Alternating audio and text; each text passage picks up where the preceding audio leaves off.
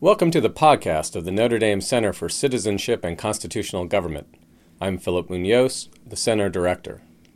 The Center for Citizenship and Constitutional Government here at Notre Dame aims to explore the fundamental principles and practices of a free society so that citizens and civic leaders are equipped to secure our God-given natural rights, exercise the responsibilities of self-government, and pursue the common good. For more information about the Center, including our events, visit us on the web at constudies.nd.edu. Enjoy today's podcast. Good afternoon. Welcome to the 2021 Tocqueville Lecture. My name is Vincent Philip Munoz. I'm an associate professor of political science here at the University of Notre Dame, a concurrent professor of law, and it's my privilege to welcome you to the Notre Dame Center for Citizenship and Constitutional Government Tocqueville Lecture. The Center for Citizenship and Constitutional Government is the College of Arts and Letters' newest center. I have the privilege of directing the center, the inaugural director. Its center is made possible by a number of people who are here today, and please know how appreciative we are. I'm also deeply appreciative to Sarah Mastrilla, the A. O'Shaughnessy Dean of the College of Arts and Letters, and it's my pleasure to welcome Dean Mastrilla to the podium to say a few remarks. Dean Mastrilla.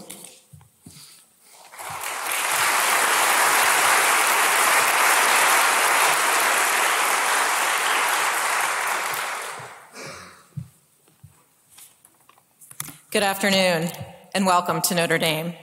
We are glad that you are here.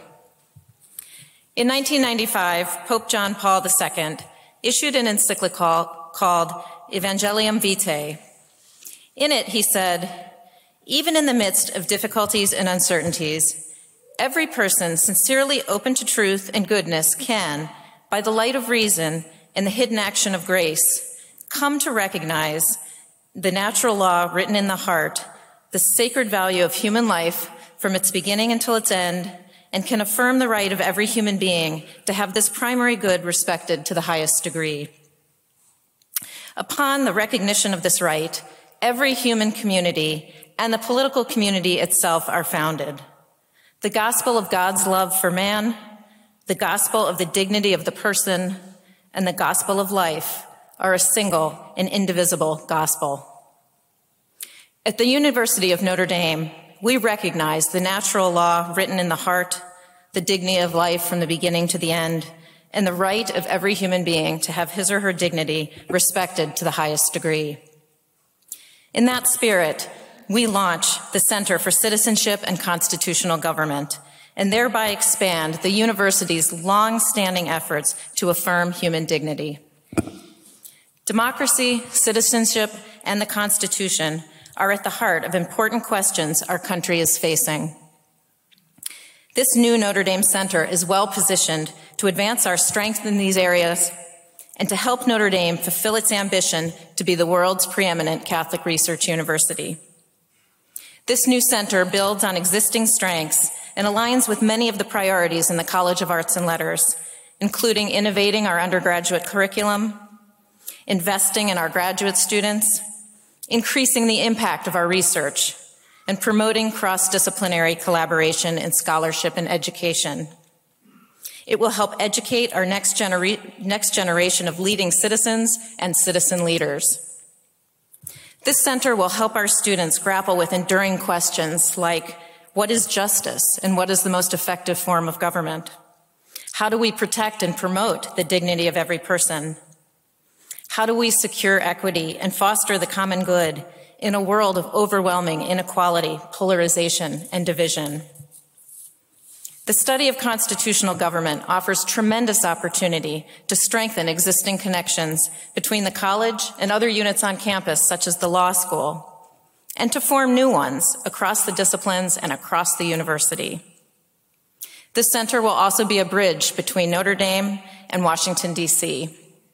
As I've heard Philip say before, the center will bring ND to DC and DC to ND. These are partnerships that will further our understanding of citizenship in a modern democracy and enhance Notre Dame's role as a leader in scholarship and in the public sphere.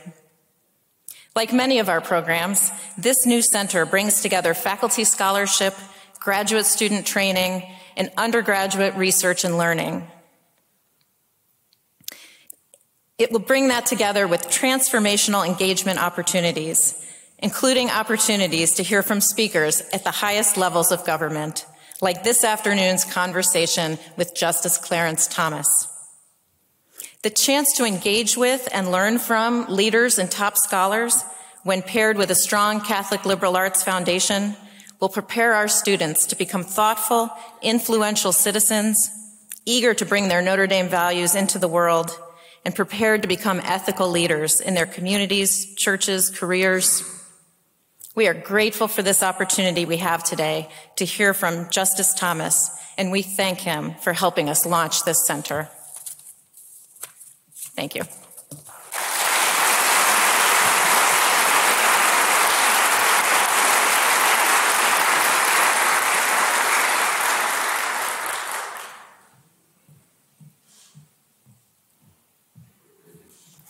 Thank you so much, Dean Mastillo. As Dean Mastillo said, the mission of the Center for Citizenship and Constitutional Government is to cultivate thoughtful and educated citizens by supporting scholarship and education concerning the ideas, institutions, and practices of constitutional government. The Center has a number of initiatives we're excited about, but really the heart and soul of what we do is with our undergraduate students.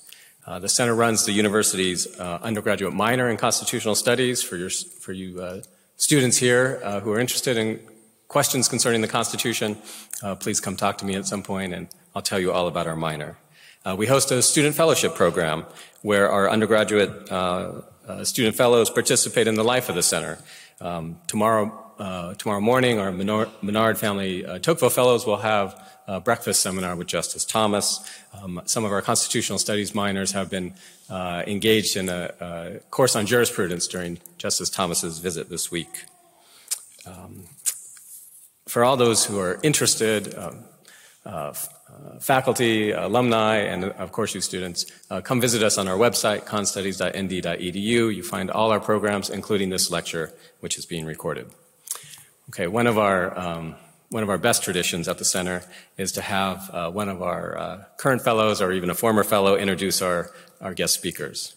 So let me please call to the podium Maggie Garnett.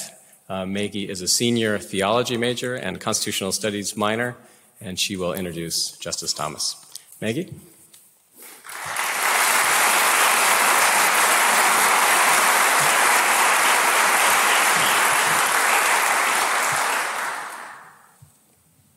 It is truly an honor to introduce our esteemed guest for tonight's Tocqueville Lecture. I can't claim the privilege of numbering among Justice Thomas's clerks, though my mother was expecting me when she had that privilege, so I like to say that I can claim to be the first unborn Supreme Court clerk.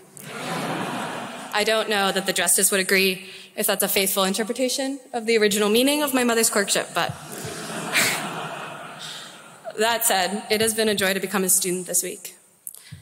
The Honorable Clarence Thomas is the Senior Associate Justice of the United States Supreme Court, where he has served since October 23, 1991, at the nomination of President George H.W. Bush. He was raised in Pinpoint, Georgia, near Savannah, and attended Conception Seminary and the College of the Holy Cross. Justice Thomas then received his degree of law from Yale Law School in 1974.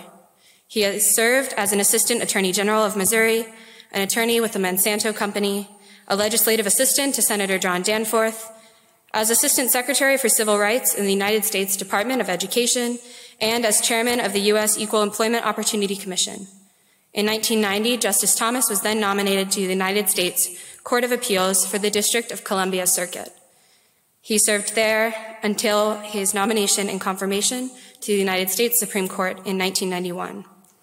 Additionally, the Justice is the author of his personal memoir, My Grandfather's Son, published in 2007, and husband to the delightful Ginny Thomas, father to Jamal Adin, and grandfather to Judah.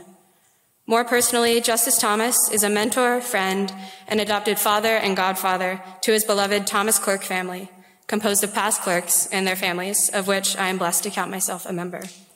I have learned so much from the Justice's deep confidence in God's providential care, and his unwavering courage in speaking the truth boldly, even if one must speak it alone. His is truly a life lived fearlessly in service to his country and to his Constitution. Please join me in welcoming the Honorable Justice Clarence Thomas.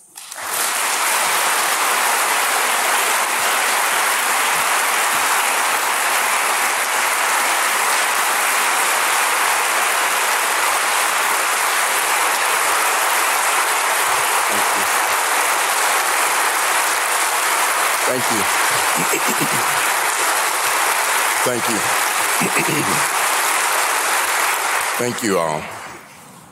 I feel like I should quit while I'm ahead. Yeah. If I look like I'm squinting, it's because I can't see you all very well because of the lights. So before I start, I'd like to thank Professor Munoz and the Center for inviting me and making it so pleasant.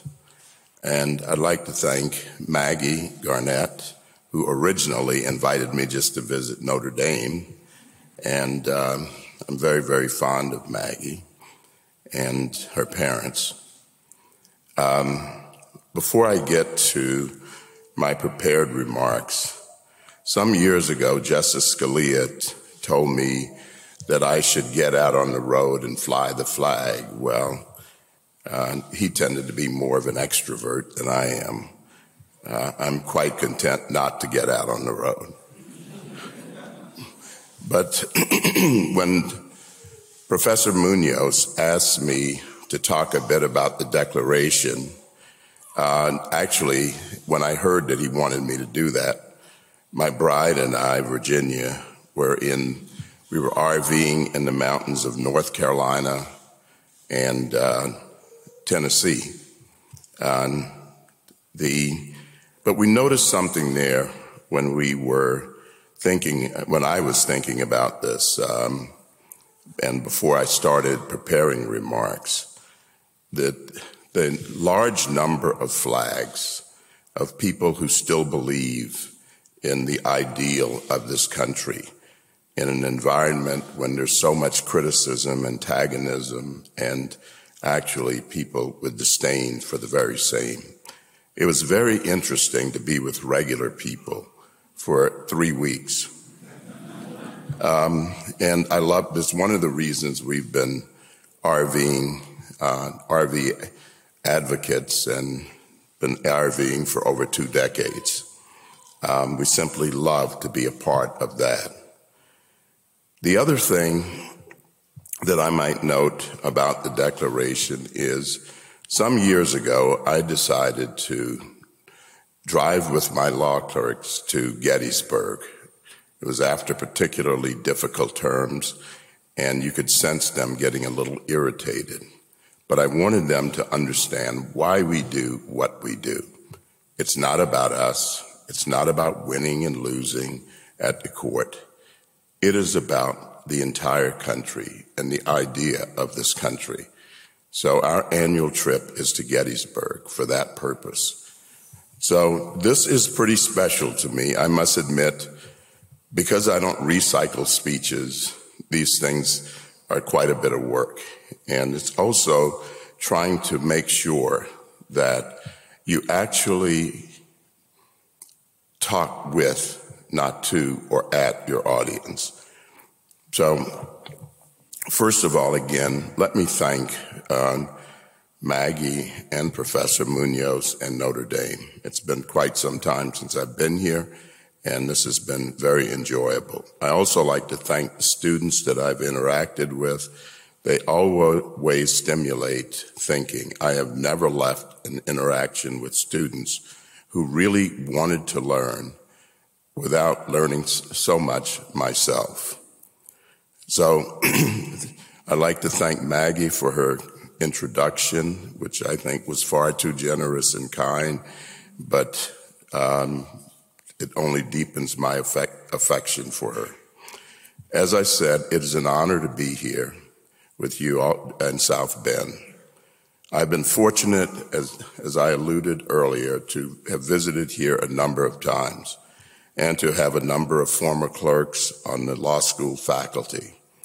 I have also been fortunate to have a number of your outstanding law school graduates clerk for me, and they were outstanding indeed. And now I have one of your graduates as a colleague.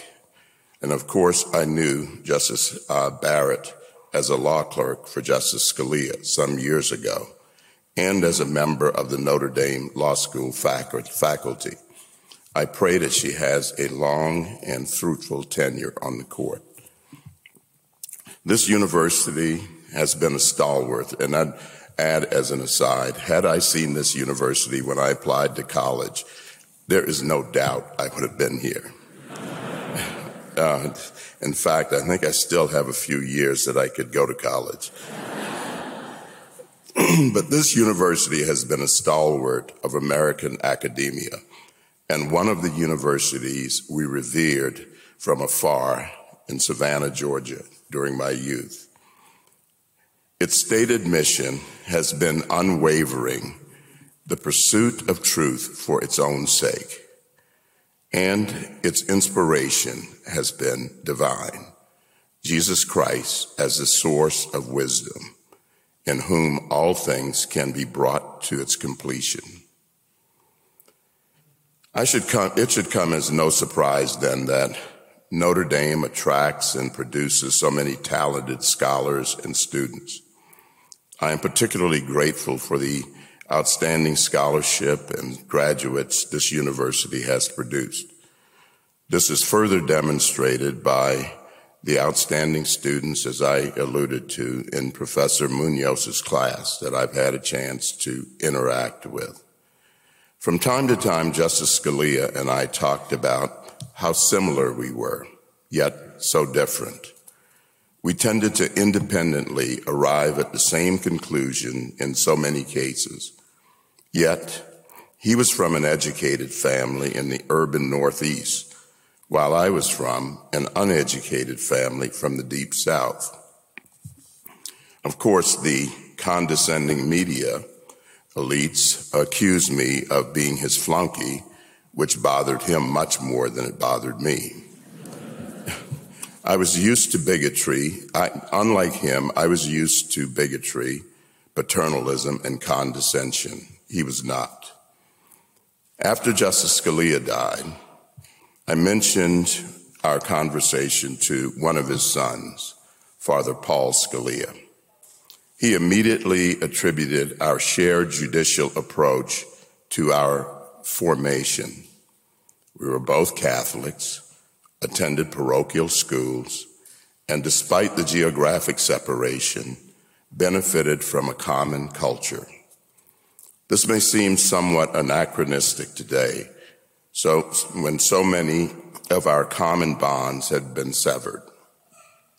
The differences are now much more pronounced, since they are no longer ameliorated or temporized by what we all have in common. In my youth, we believed in our country's aspirational motto, E pluribus unum, despite the reality of unequal treatment. In this postmodern, multicultural world, the emphasis is decidedly on the pluribus and not the unum. So much of my thinking about the Constitution and the Declaration of Independence is influenced by this formation and the world of my youth. Much the same can be said for the Declaration itself. It was decidedly influenced by the shared culture and the attitudes of the founding generation. It was not a grand theory cooked up by a few men. I'm sure you all are somewhat aware of my aversion to esoteric theories that have little or remote bearing on day-to-day life, past or present. It could be the case that having grown up with people who did not have the luxury of contriving theories unrelated to daily life, I have become uncomfortable with a deductive approach to reasoning. No one in my life started by coming up with a theory first and seeing how it squared with the facts second. There was no time for that. My family's, friends, and neighbors' subsistence depended on a more inductive, experiential approach, They did what worked best based on experience, not on theory. I believe this was the case for the founding generation as it was for me. I'm a product of the state of Georgia, the Georgia of the 1950s and 60s. The world where I grew up was quite different from the world of today. That is obvious and borders on a truism. In the race-obsessed world of today, one would think that, or could think, that I'm talking about or referring solely to race. But alas, I'm not. I mean much more than that. In those days of the 1950s, there was, of course, quotidian and pervasive segregation and race-based laws, which were repulsive and at odds with the principles of our country. It was a world of the solid South, when the Democrats were routinely referred to as Dixiecrats. But despite that, there was a deep and abiding love for our country and a firm desire to have the rights and responsibilities of full citizenship. Regardless how society treated us, there was never any doubt that we were equally entitled to claim the promise of America as our birthright, and equally duty-bound to honor and defend her to the best of our ability.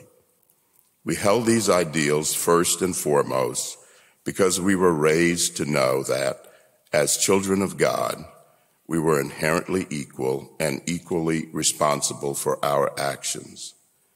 In my generation, one of the central aspects of our lives was religion and religious education. The single biggest event in my early life was going to live with my grandparents in 1955. My grandfather was a Catholic convert and very devout. As a result, my brother and I were sent to St. Benedict the Moor Grammar School, where I entered the second grade. Between my grandparents and my nuns, I was taught pedagogically and experientially to navigate through and survive the negativity of a segregated world without negating the good that there was. Or as my grandfather frequently said, without throwing the baby out with the bathwater. To this day, I revere, admire, and love my nuns. They were devout, courageous, and principled women. The first to teach me was Sister Mary Dolorosa, my second grade teacher. I was not Catholic at the time and had only one or two memories of ever having gone to church before St. Benedict's. As a part of our catechism lesson, Sister Mary Dolorosa asked, "Why did God create you?" In unison, our class of about 40 kids would answer loudly, reciting the Baltimore Catechism, "God created me to know, love, and serve him in this life, and to be happy with him in the next." Through many years of school and extensive reading since then, I have yet to hear a better explanation of why we are here. It was the motivating truth of my childhood, and remains a central. It remains as a central truth today. Because I'm a child of God, there is no force on this earth that can make me any less than a man of equal dignity and equal worth. This was an a priori truth that was repeatedly restated and echoed throughout the segregated world of my youth. This accepted truth reinforced our proper roles as equal citizens, not the perversely distorted and reduced role offered us by Jim Crow, a role that is not unlike the reduced but apparently more palatable image of blacks that is bandied about or assigned to us today. Whether deemed inferior by the crudest bigots or considered a victim by the most educated elites, being dismissed as anything other than inherently equal is still at bottom a reduction of our human worth. My nuns at St. Benedict's taught me that that was a lie. And to paraphrase Solzhenitsyn, we were not to live by that lie.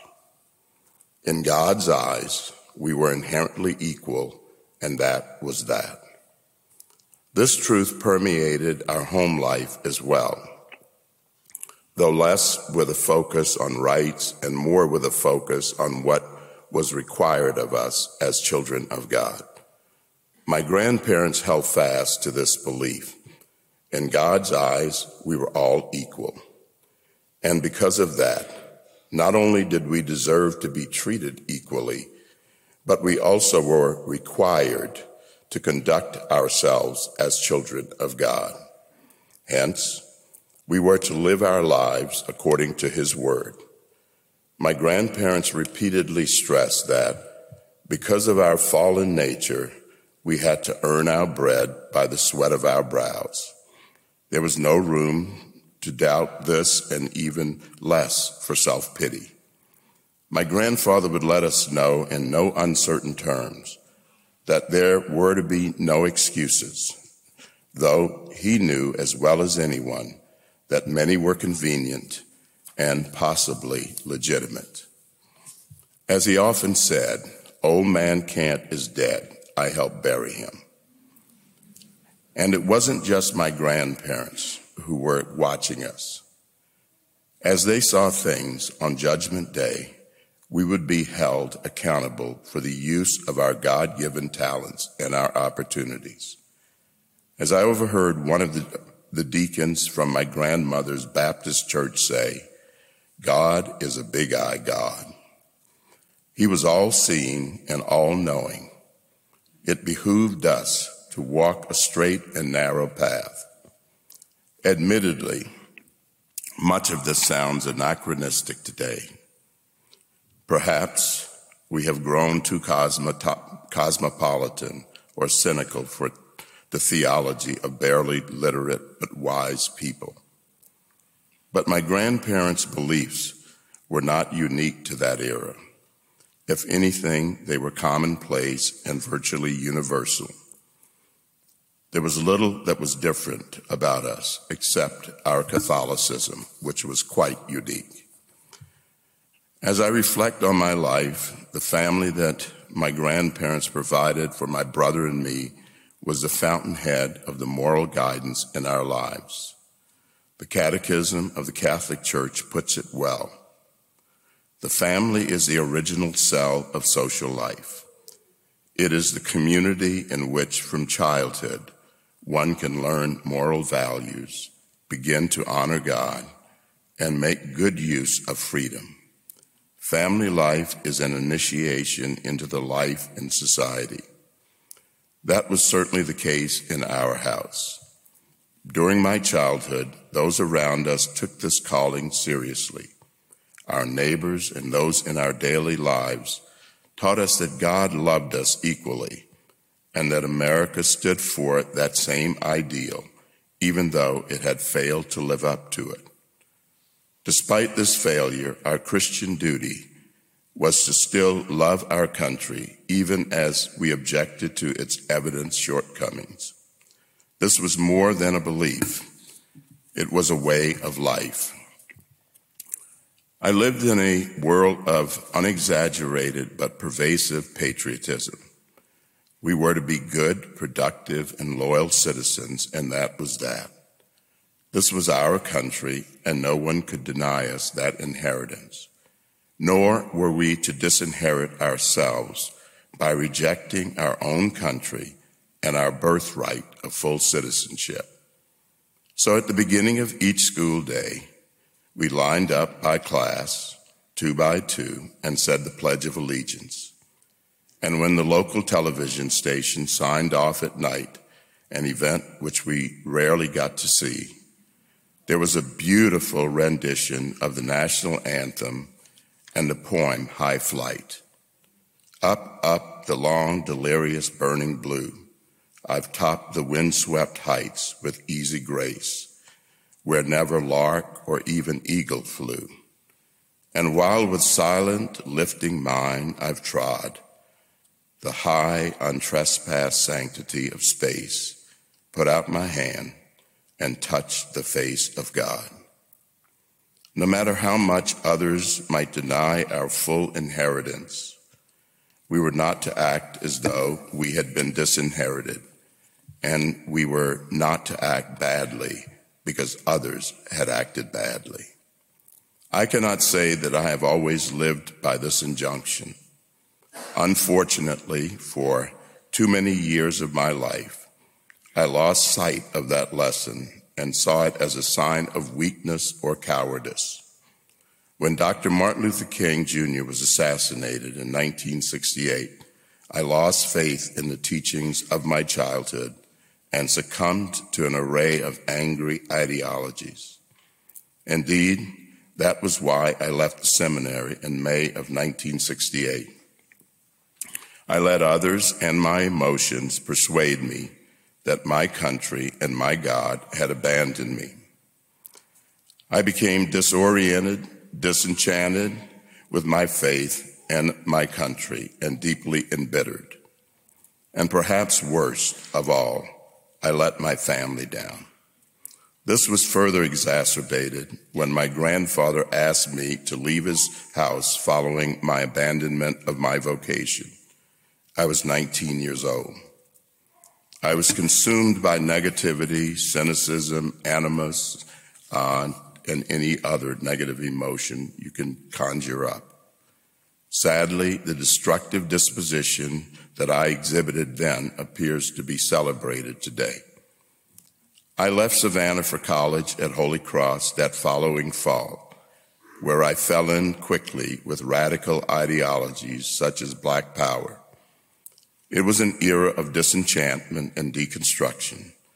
The beliefs of my youth were subjected to the jaundiced eye of critical theories, or perhaps more accurately, cynical theories.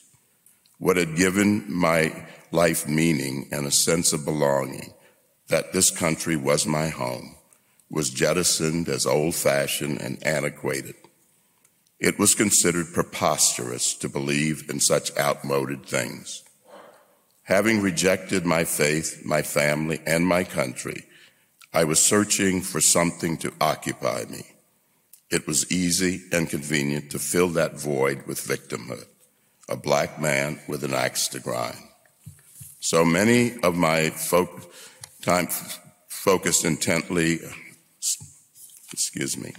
So many of us focused intently on our racial differences and grievances, much like today, I'm afraid.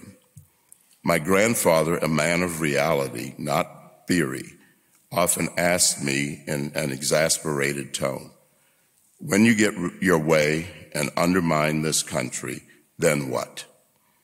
Other times, he would simply walk away, wondering out loud why he and my grandmother had made so many sacrifices for me.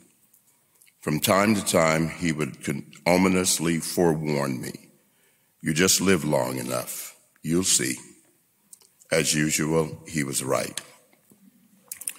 As I matured, I began to see that the theories of my young adulthood were destructive and self-defeating.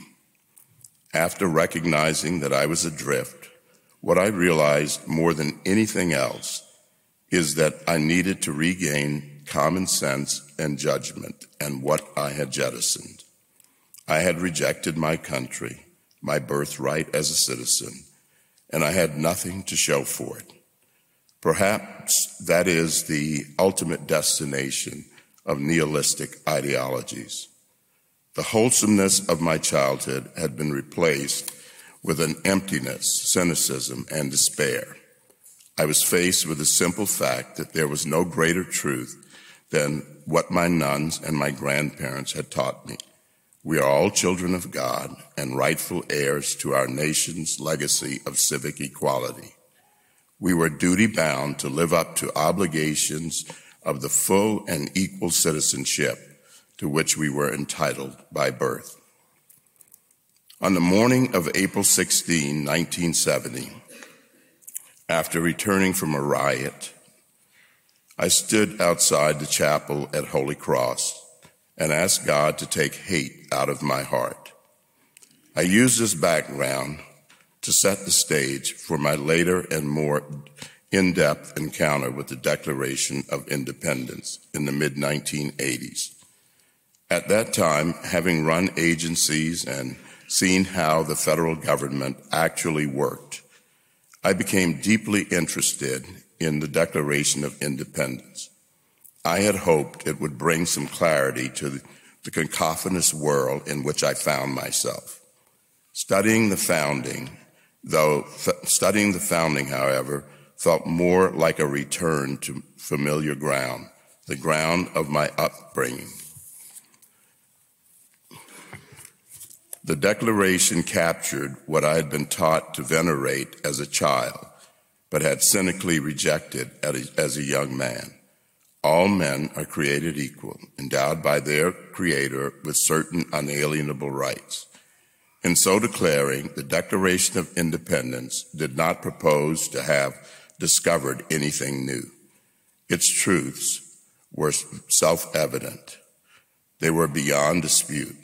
They were a priori in the society of my youth, imbibed at school, home, and in the culture. They were a given. And as I rediscovered the God-given principles of the Declaration and our founding, I eventually returned to the church, which had been teaching the same truths for millennia. That the Declaration set forth self-evident truths was no accident. The founders, quite frankly, didn't have the time or the mandate to reinvent the wheel or the world. Between April and July 1776, the fervor for independence was palpable throughout the colonies. The colonies, their counties and towns, and even trade associations were drafting their own declarations of independence. The late historian Pauline Mayer estimated that there were 90 such declarations during this time frame, though not all were specifically denoted as such. These lesser-known declarations typically began with lists of grievances against the British Empire.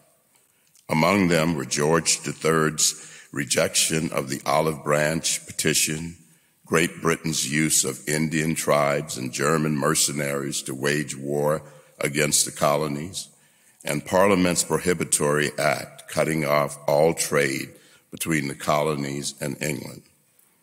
The declarations then asserted that these usurpations were at odds with man's invaluable rights and privileges, to quote a Rhode Island declaration, or the first principles of nature, to quote a declaration from Pennsylvania. Thus, to maintain inviolate our liberties and to transmit them unimpaired to posterity, as one Maryland declaration put it, separation from Great Britain was the only remaining course. When the Continental Congress convened in spring 1776, the colonists did not need to be reminded of their grievances or the righteousness of their cause. Their declarations made their points clear. Rather, what they sought was leadership from a united Congress. As another Maryland declaration explained, national independence could be achieved only upon a close union and continental confederation. Yet when Thomas Jefferson arrived in Philadelphia on May 14, 1776, he was torn and arguably did not want to be there. The Commonwealth of Virginia was about to debate its constitution, and Jefferson had spent weeks preparing a draft for the Commonwealth's consideration. But Jefferson, due to illness, had been the last of the Virginia delegation to arrive in Philadelphia. So he was chosen to stay behind in Philadelphia while the other delegates headed back to Virginia. When fellow delegate George Wythe left for Williamsburg, Jefferson tucked a copy of his draft constitution in Wythe's baggage. Virginia cribbed from Jefferson's proposed preamble, but not much else. In Philadelphia, Congress tasked Jefferson and his Committee of Five to prepare the first draft of the Declaration of Independence. Jefferson submitted the committee's draft to Congress a little more than 2 weeks after receiving the assignment. John Adams later recounted that Jefferson had drafted the document in only a couple of days. Jefferson was a busy man in June 1776.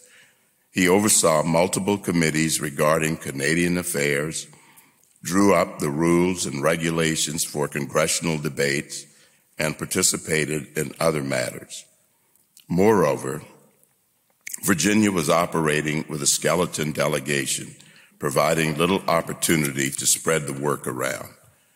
Nevertheless, Adams urged Jefferson, as busy as he was, to pen the draft, as it would be better for a more measured Southern gentleman rather than a divisive, independent-minded New Englander to take the lead in drafting and promoting the Declaration. As time was of the essence, Jefferson drew heavily from two sources, the preamble of his draft of the Virginia Constitution and the recently enacted Virginia Declaration of Rights. Jefferson's preamble included many of the grievances against King George that ultimately appeared in the Declaration. Likewise, the Virginia Declaration of Rights already had declared men equally free and independent and endowed with the inherent rights, including the right to pursue obtain happiness and safety. So ultimately, Jefferson did not propound a new political theory. Often he wasn't even introducing new language. Rather, he reiterated what his fellow countrymen already believed and what they had already repeatedly set out in their own declarations. There was no time or appetite for a new theory of American independence. Even the words in the Virginia document were not original. The American founding drew upon centuries of British history, most notably the British Declaration of Rights of 1689. That declaration, like the British declarations of the centuries prior, had three basic parts: one to raise grievances against the king, another to declare the rights of Englishmen, and the third to fashion a government to protect those rights. The American Declaration of Independence adopted the very same structure. In so doing, the Declaration made clear that, much like the English Declaration of Rights, it was a constitutional document that set out a foundation for government. It was a clarion call to the new Americans, you are men of innate and civic equality who are now duty-bound to defend your new country. Indeed, once published, the Declaration was distributed not only among the colonies, but also to each commander of the Continental Army. What followed was a revolution and the founding of a nation. The later adoption of our Constitution did not consign the Declaration of Independence to a prefatory status. To the contrary, the Declaration remained central to, and often preeminent in, the American project. As Frederick Douglass later put it, the Declaration of Independence was the ring bolt to the chain of our nation's destiny. America's fight against the most glaring contradiction, the peculiar institution of slavery, immediately put the ring bolt to its greatest test. From the beginning, the founders understood that slavery violated the national call to equality. James Madison wrote in his notes during the Constitutional Convention, "Where slavery exists, the Republican theory becomes still more fallacious." Governor Morris likewise condemned the nefarious institution as the curse of heaven on the states where it prevailed. In fact, Because many of the founding fathers were so deeply ashamed of slavery, they refused to include the word slave in the original Constitution. Slavery now appears only once in the 13th Amendment that abolished it. Nevertheless, slavery persisted for 8 decades after the ratification of the Constitution. It was the rot at the core of our country's foundation. To some, that made America irredeemable. William Lloyd Garrison, the fiery abolitionist, called the Constitution a covenant with death and an agreement with hell. He refused to vote and called for the dissolution of the Union. He would even burn copies of the Constitution during his speeches. In his view, America was a slave-holding nation, and there could be no compromise with the evil of slavery. Others of the era, however, were unwilling to give up on the American project. Equal citizenship was the black man's birthright, and to give up on America was to concede that America's blacks never were equal citizens, as the Declaration of Independence had promised them. To demoralize freedmen and slaves in that way, as Frederick Douglass argued, served only to increase the hopelessness of their bondage. The real goal, Douglass repeatedly made clear, was to convince Americans that the country was unmoored but not lost. But many Americans, even those who did not live in the South or themselves owned slaves, undermined Douglass's message. Take, for instance, another Douglass of that era, Stephen A. Douglas. The Illinois senator touted an odd brand of popular sovereignty. In his view, each territory had the right to determine whether to permit slavery within its border. When confronted with the simple, clear, and direct language of the Declaration, declaring that all men were created equal, Douglass responded in 1857 by arguing that the text did not mean what it said. To him, the Declaration's famous opening meant only that, quote, British subjects on the continent were equal to British subjects born and residing in Great Britain. Thus, he reduced a universal truth to a narrow national one. A large group of Illinois citizens were dismayed by Douglass's attack on the Declaration of Independence, so they invited a young lawyer to respond to Douglass in Springfield, Illinois. That man, of course, was Abraham Lincoln, who became perhaps the Declaration's greatest proponent and advocate. Lincoln conceded that the Declaration did not assert the obvious untruth that all were then actually enjoying equality, nor yet that they were about to confer it immediately upon them. But man's unequal station meant only that the dream was deferred. It remained to be attained. As Lincoln explained, the Declaration proposed a standard maxim of equality for free society, which should be familiar to all and revered by all, constantly looked to, constantly labored for, and even though never perfectly attained, constantly approximated, and thereby constantly spreading and deepening in its influence and augmenting the happiness and value of life to all people of all colors everywhere. To Lincoln, this promise of equality was not merely important to the nation, it was foundational. There was no American nation without the Declaration of Independence. A year after his debates in Springfield, Lincoln made this strikingly clear. He declared, "Think nothing of me. Take no thought for the political fate of any man, whomsoever, but come back to the truths that are in the Declaration of Independence. You may do anything with me you choose, if you will, but heed these sacred principles. You may not only defeat me for the Senate, but you may take me and put me to death." Unfortunately, President Lincoln would later pay that ultimate price. So too would almost 700,000 Americans. Decades of racial strife followed, but time and again, the Declaration of Independence remained our national North Star, or as Pauline Mayer describes it, our American scripture. We did not surrender our inheritance as equal men endowed by our Creator with inalienable rights. Neither slavery nor Jim Crow defeated us.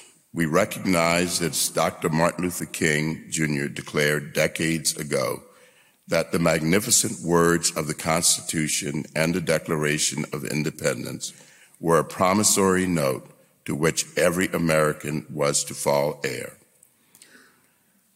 The history of our nation is our shared struggle to live up to that promise. It is a slow, arduous battle, but we have yet to fail. Today, there is a notable pessimism about the state of our country and cynicism about our founding. There are some who would even cancel our founders. We are all aware of those who assert, much like Garrison, that America is a racist and irredeemable nation. But there are many more of us, I think, who feel that America is not so broken as it is adrift at sea. Some of you come from my generation. You remember reciting the Pledge of Allegiance, the 4th of July celebrations, and the shared belief that our nation was destined for greatness. Others of you are younger. You lived in the twilight of that life or feel nostalgia for a world that you missed, or you don't remember it at all. In all cases, we sense among us an American spirit we cannot quite capture. We sense amidst the noise and din telling us that truth does not exist, that there is something true, something transcendent, something solid, something that pulls us together rather than divides us. As I said, my wife and I this summer were inspired when we saw in the RV parks the people who still hold these values and who still believe, as they flew proudly so many flags in the RV parks. I lay no claim to the answer or to the gospel, but this I do know, for whatever it is worth, the Declaration of Independence has weathered every storm for 245 years. It birthed the great nation, it abolished the sin of slavery, and it endeavored to address its effects. While we have failed the Declaration time and again, and the ideals of the Declaration time and again, I know of no time when the ideals have failed us. Ultimately, the Declaration endures because it articulates truth. It was not a grand philosophy contrived by clever academics. It came from antecedent shared values, unlike so many of the theories of more recent vintage.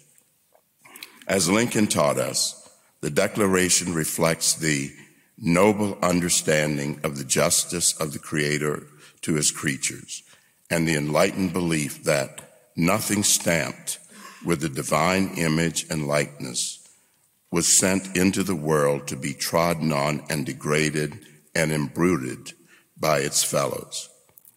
The Declaration simply recounts what the Church has taught for millennia and what we once universally accepted as a given.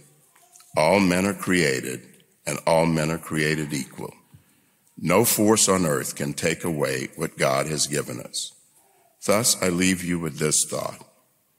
The Declaration of Independence may or may not be the American scripture, as Pauline Mayer's book is entitled. But it establishes a moral ideal that we as citizens are duty-bound to uphold and sustain. We may fall short, but our imperfection does not relieve us of our obligation.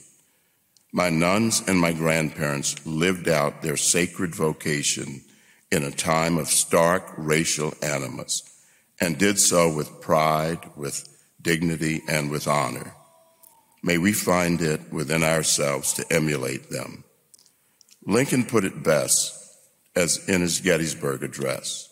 It is rather for us to be here dedicated to the great task remaining before us, that from these honored dead we find increased devotion to that cause for which they here gave the last full measure of devotion, that we here highly resolve that these dead will not have died in vain, that this nation under God shall have a new birth of freedom, and that government of the people, by the people, for the people, shall not perish from the earth.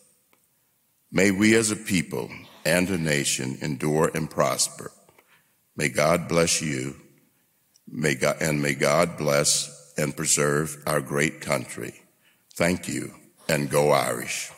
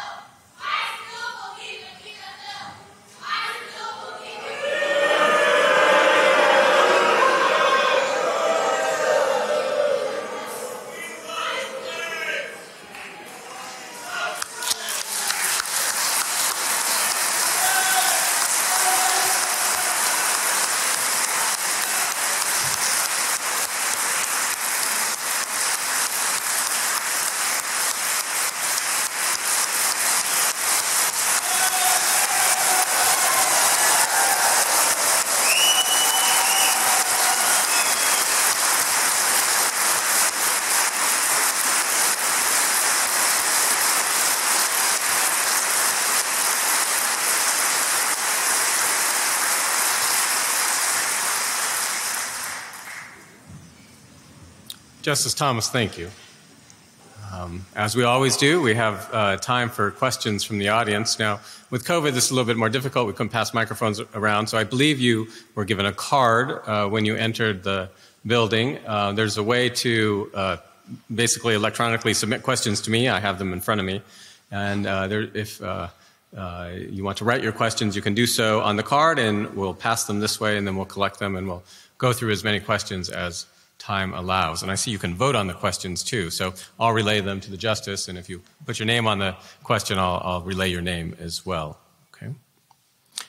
Shall we begin? Our first question was from David Green. What, if any, threats do you foresee to the autonomy of the judicial system in the United States over the next 10 to 20 years?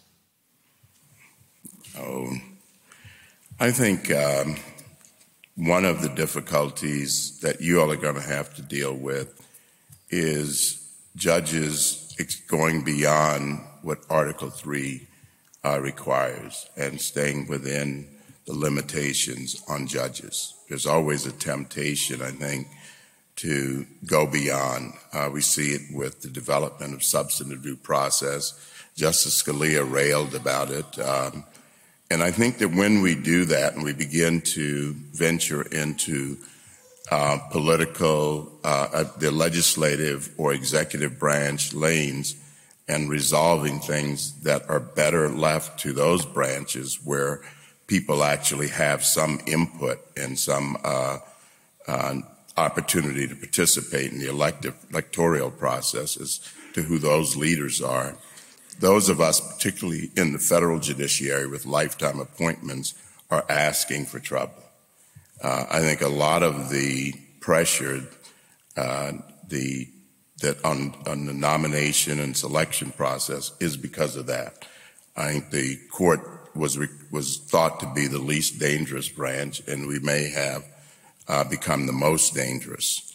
And I think that's problematic, and hence The craziness during my confirmation was one of the results of that.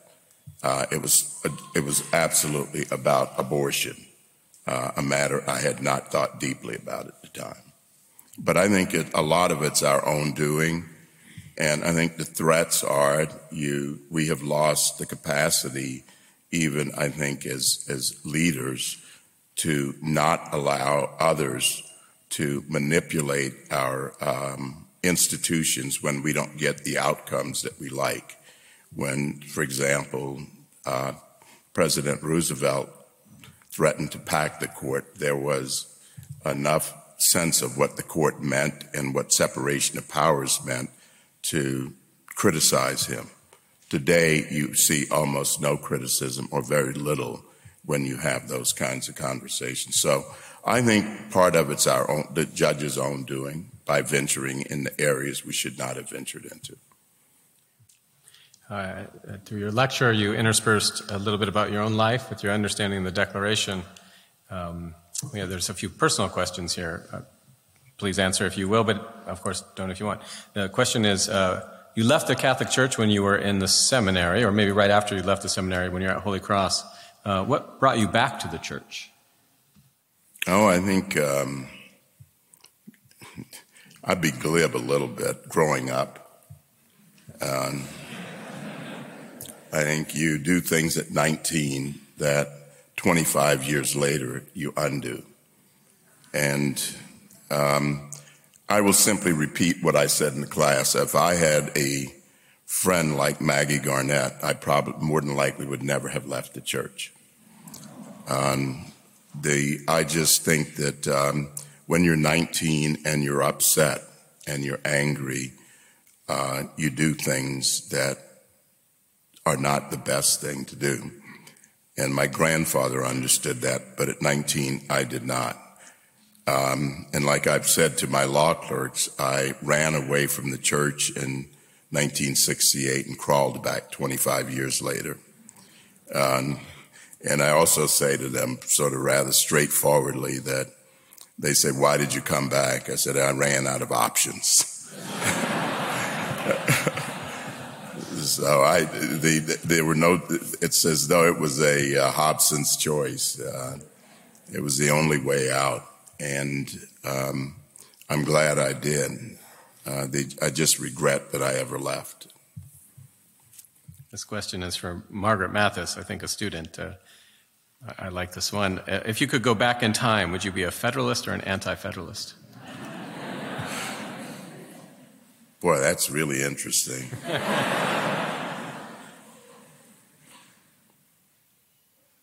I don't know. I think those were different times. I'd probably be closer to the anti-Federalists. So I'm not against the Union, but I do think that there's limitations. And I can't say I was totally with Jefferson, but I just think that we see what the anti-Federalists were concerned about. With the expansion of the Commerce Clause, with the effort to expand, the power of the national government and the reach of the court through the doctrines of incorporation and other theories, substantive due process, and the other branches going into areas that are somewhat attenuated from the limited powers it was supposed to have, the enumerated powers. So I think that you begin to see in retrospect some of the points. I was reading one of the letters written by an appeals court judge in Virginia, I think, criticizing Chief Justice Marshall's opinion in McCulloch versus Maryland. And what was ironic about it is some of the points that he was making and criticizing the decision, and it's pointing out how that would mean that the government, the federal government, the national government would expand into all these areas. And it has already expanded into those areas. And those were like his list of terribles, and it's now our list of realities. So I think you could object. I'm not going to to be too harsh in my criticism, because it did wind up creating a country. And it is flawed. It's very flawed, like every human institution. And I've been on the court for 30 years. It's flawed. But, you know, I will defend it because, knowing all the disagreements, it works. It may work sort of like a car with three wheels, but it still works. You know, somehow you sort of hobble along and you recognize its imperfection. And I think we should be careful destroying our institutions because they don't give us what we want when we want it. I think we should be really, really careful. And because I'll say what my grandfather said, after you've done that, now what? You know, what's your next step? So I can't be too forceful in my criticism of the Federalists. Good, yeah. But I do tend toward, you know, I didn't go watch Hamilton, I can tell you that.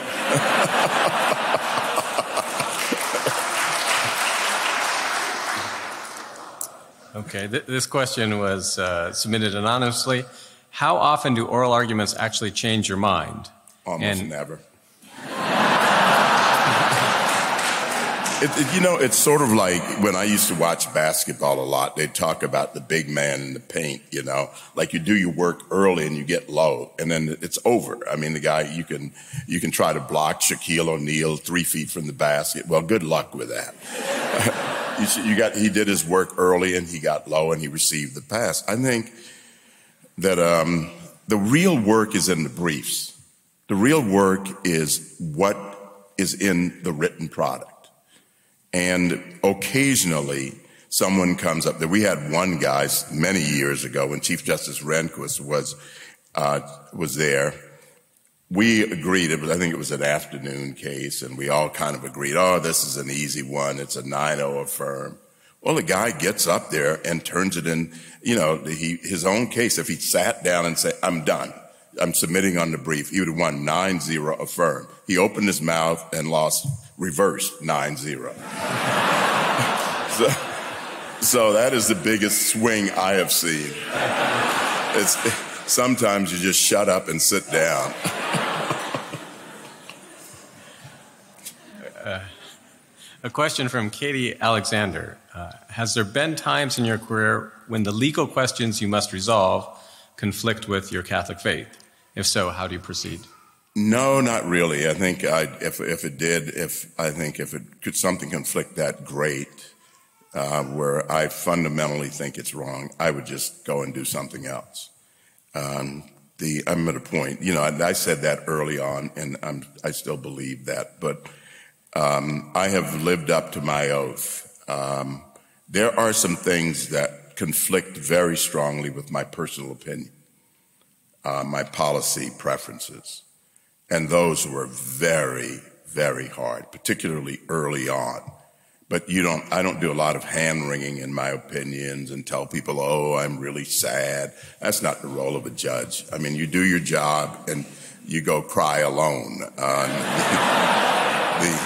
But there have been some where...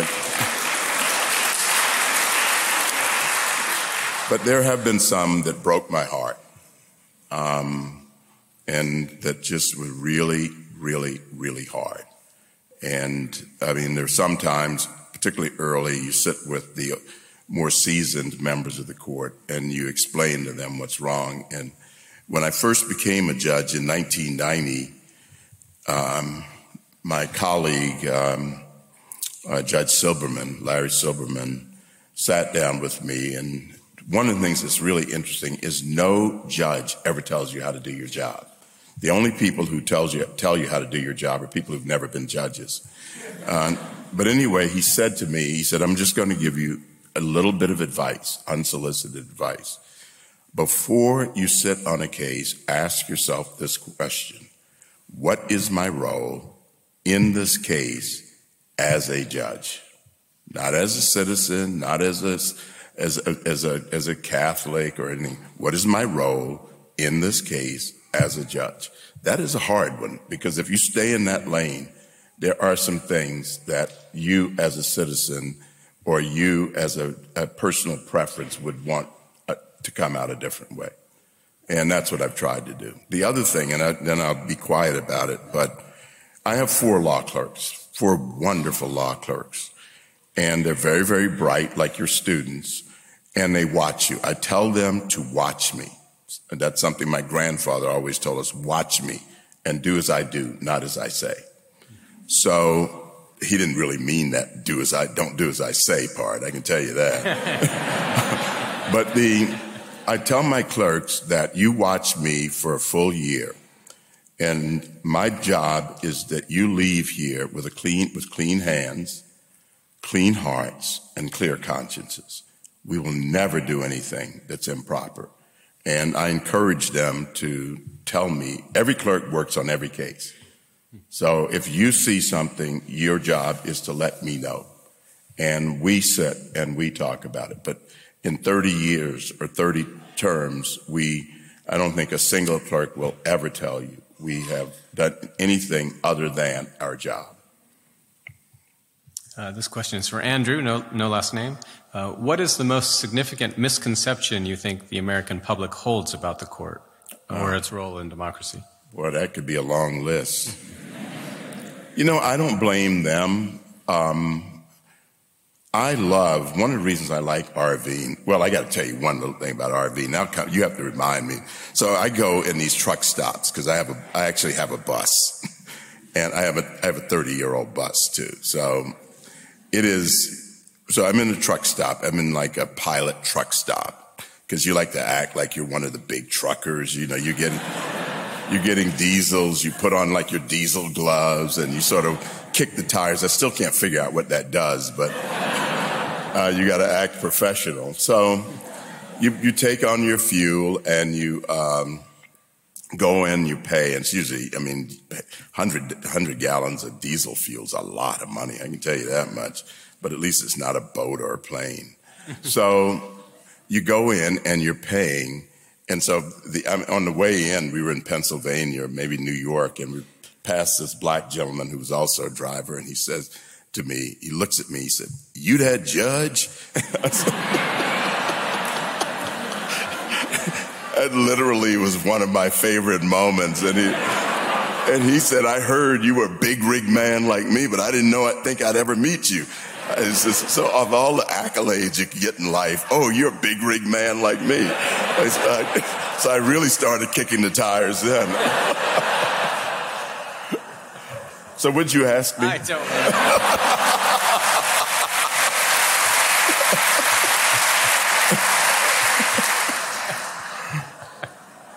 I forgot what you asked me. Yeah, I do too. Oh, was that Andrew? What is the most significant? The misconception. Yeah. I think that they think that we make policy.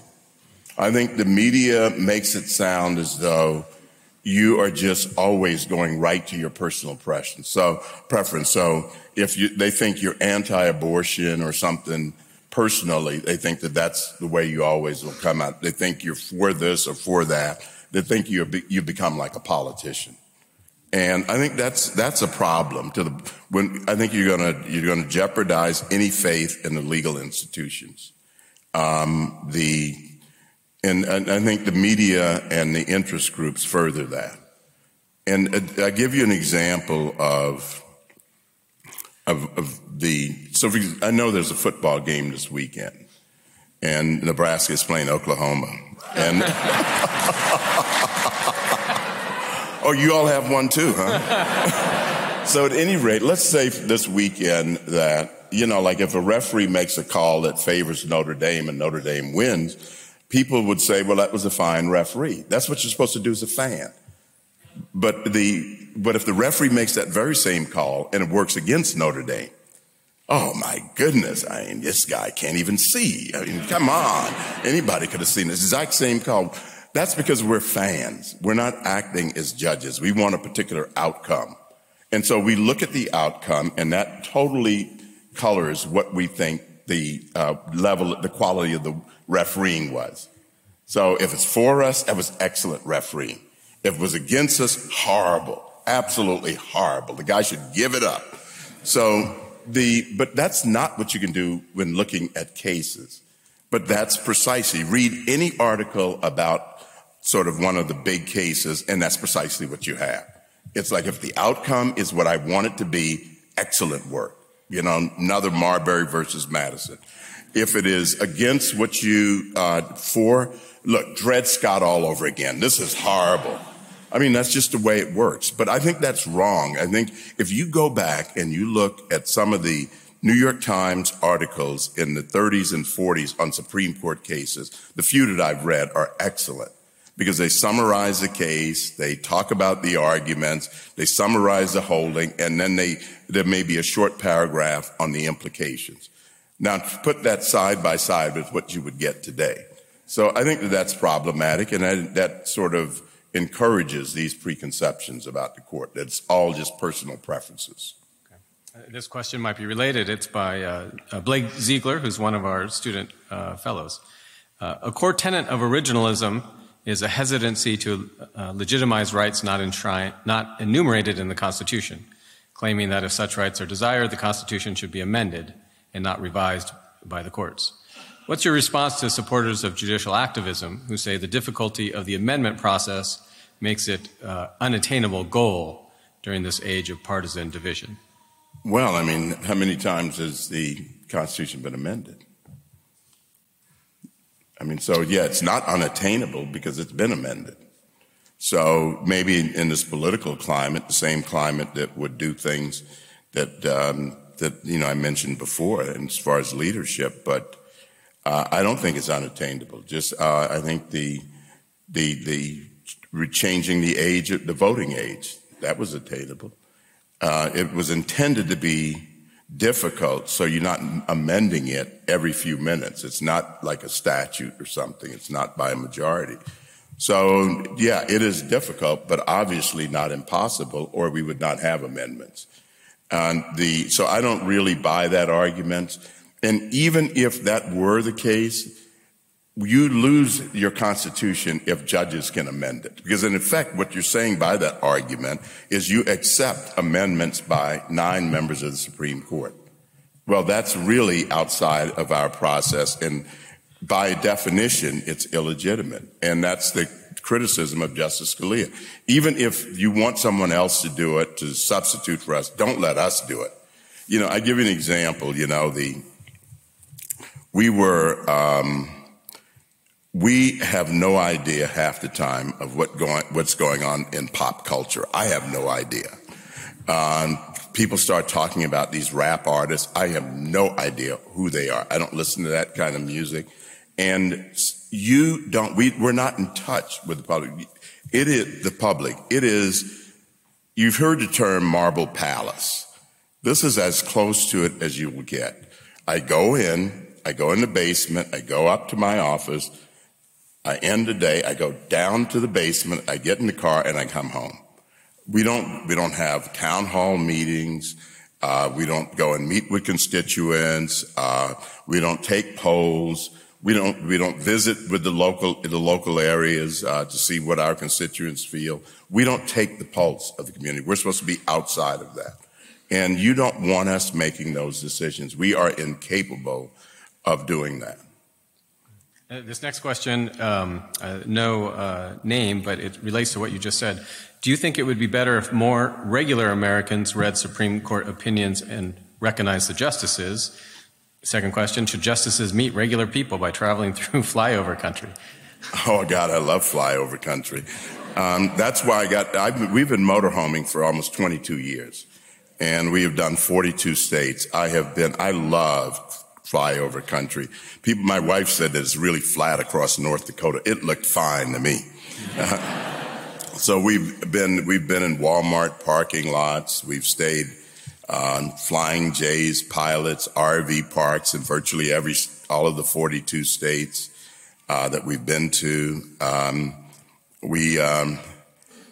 You go to parks that have fifth wheelers, trailers, pop-ups. People live camping out of motorcycles. You meet them. It's not really a problem until they recognize you. Once they recognize you, then it messes everything up. But that's the world I'm from. I love that world. And it's really interesting when you listen to them about our country. That's why I mentioned the flags in West Virginia, in Tennessee and North Carolina in the mountains, those people have a different perspective. And it's really interesting to see how they are reacting to these sorts of things. Do I think that about regular people writing opinions? That really leads me to the type of clerks I hire. We write in order to, I think that the regular people have been disenfranchised. I think that we write these opinions that are almost like hieroglyphics. I mean, they're like double entendres and negative pregnants and levels of generality and then a little Latin sprinkled in for good. So what we try to do, and this is again editing and it's the approach you take, is to take, so I tell my clerks, and I'll end it with this, that it is not genius to put a $2 idea in a $20 sentence. It is genius to put a $20 idea in a $2 sentence without losing any of the meaning. So the audience that we write for are our fellow citizens, not the law reviews, not just the legal community, but our fellow citizens. So we were at Gettysburg one year, right at Little Round Top, and a guy, he was a bit overweight, so, I mean, I'm not against overweight people, you gotta, but so he runs up the hill and he's out of breath, and he says, I'm not a lawyer, but I want you to sign this for me. It was a copy of one of my opinions. It was on the Federal Maritime Commission or something. And he said, I want you to sign this, and I want to thank you for making it understandable by a regular citizen. I said, wow, thank you, you know. And it really made me feel good that a federal, you know, like a regular citizen who was not a lawyer understood that opinion. And I said, why are you reading this opinion, and why do you want me to sign this opinion on the Federal Maritime Commission? And he said, he looks at Gettysburg, and he waves his arm. That's what this was all about. I said, I'll be dang, we fought the Civil War over the Federal Maritime Commission. But I think the thing, that's all to make the point that I really like the fact when people, regular people, find the work accessible. That's what we should do. And so I hire clerks from regular backgrounds, hence my trip to the mountains of Tennessee and North Carolina, because I wound up having so many clerks from that region, and none of them even knew each other. And they come from very regular backgrounds.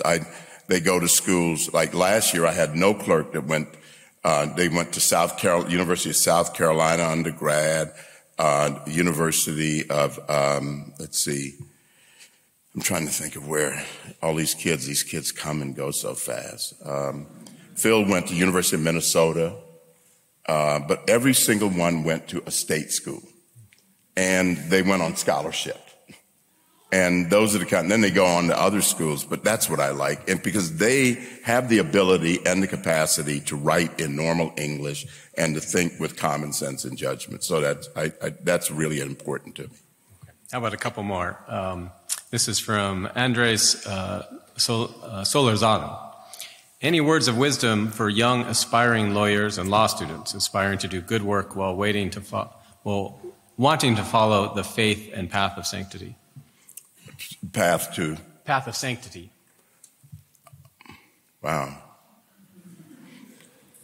Well, I'm a total failure, so you know, I think that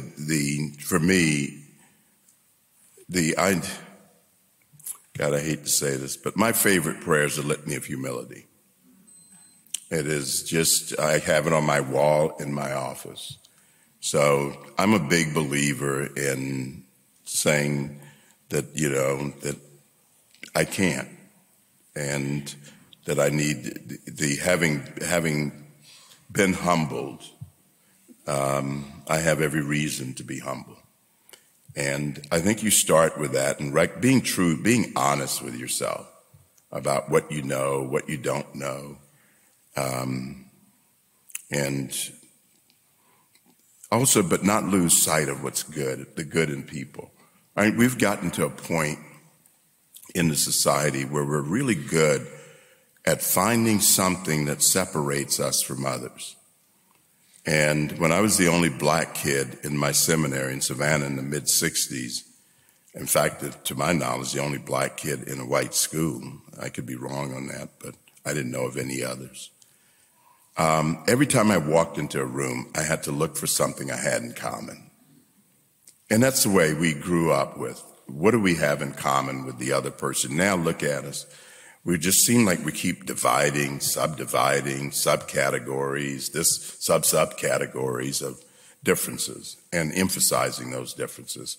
So I think you look for the good in people. I think you, even if others around you don't do things in a proper way, you still try to do it.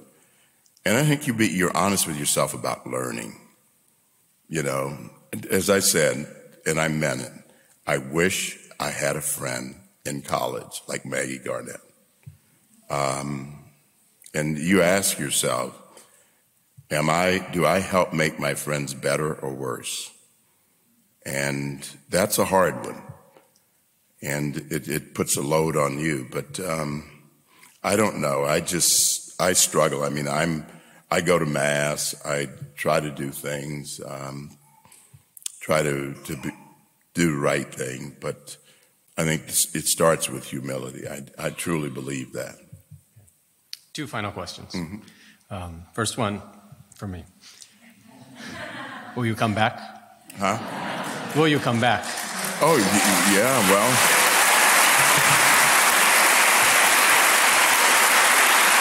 You know, I will. I have to tell you, I spend very little time on university campuses, and that's probably not good. I think when I was in college, the university was where you exchange ideas. It's like your class, like being here with one minor outburst.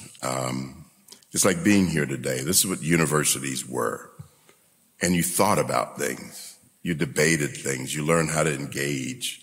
You learn how to disagree without being a jerk. You learn how to grow. And I don't know whether or not that's totally the case, but I can tell you I've had that positive kind of experience here and every time I've been here. And I have to tell you, a lot of it were those kids in your class. And the brightness. I mean, I don't know what their views are, and I really don't. That's their business.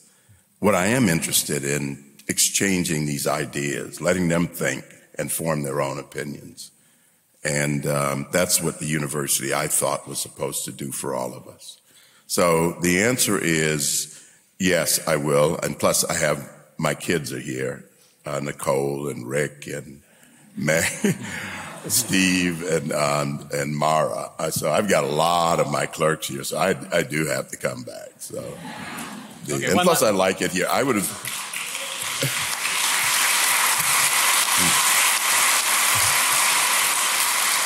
I'll tell you, if I had seen Notre Dame, I would have gotten. There was no way. I would have signed everything I needed to sign before I left campus.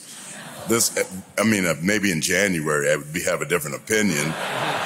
But this is I was sold the first time, you all may not notice, but I drove my bus on this campus years ago. I parked at the police station, and we went to the grotto, and that did it for me. The grotto pretty much ended it, and then going to the chapel pretty much did it for me. Okay, last question. Don't mess this one up. What's the score of Saturday's game?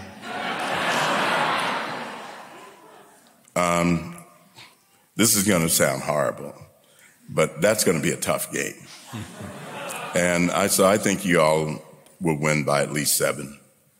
But I think it's going to be a tough game. I think Purdue has that.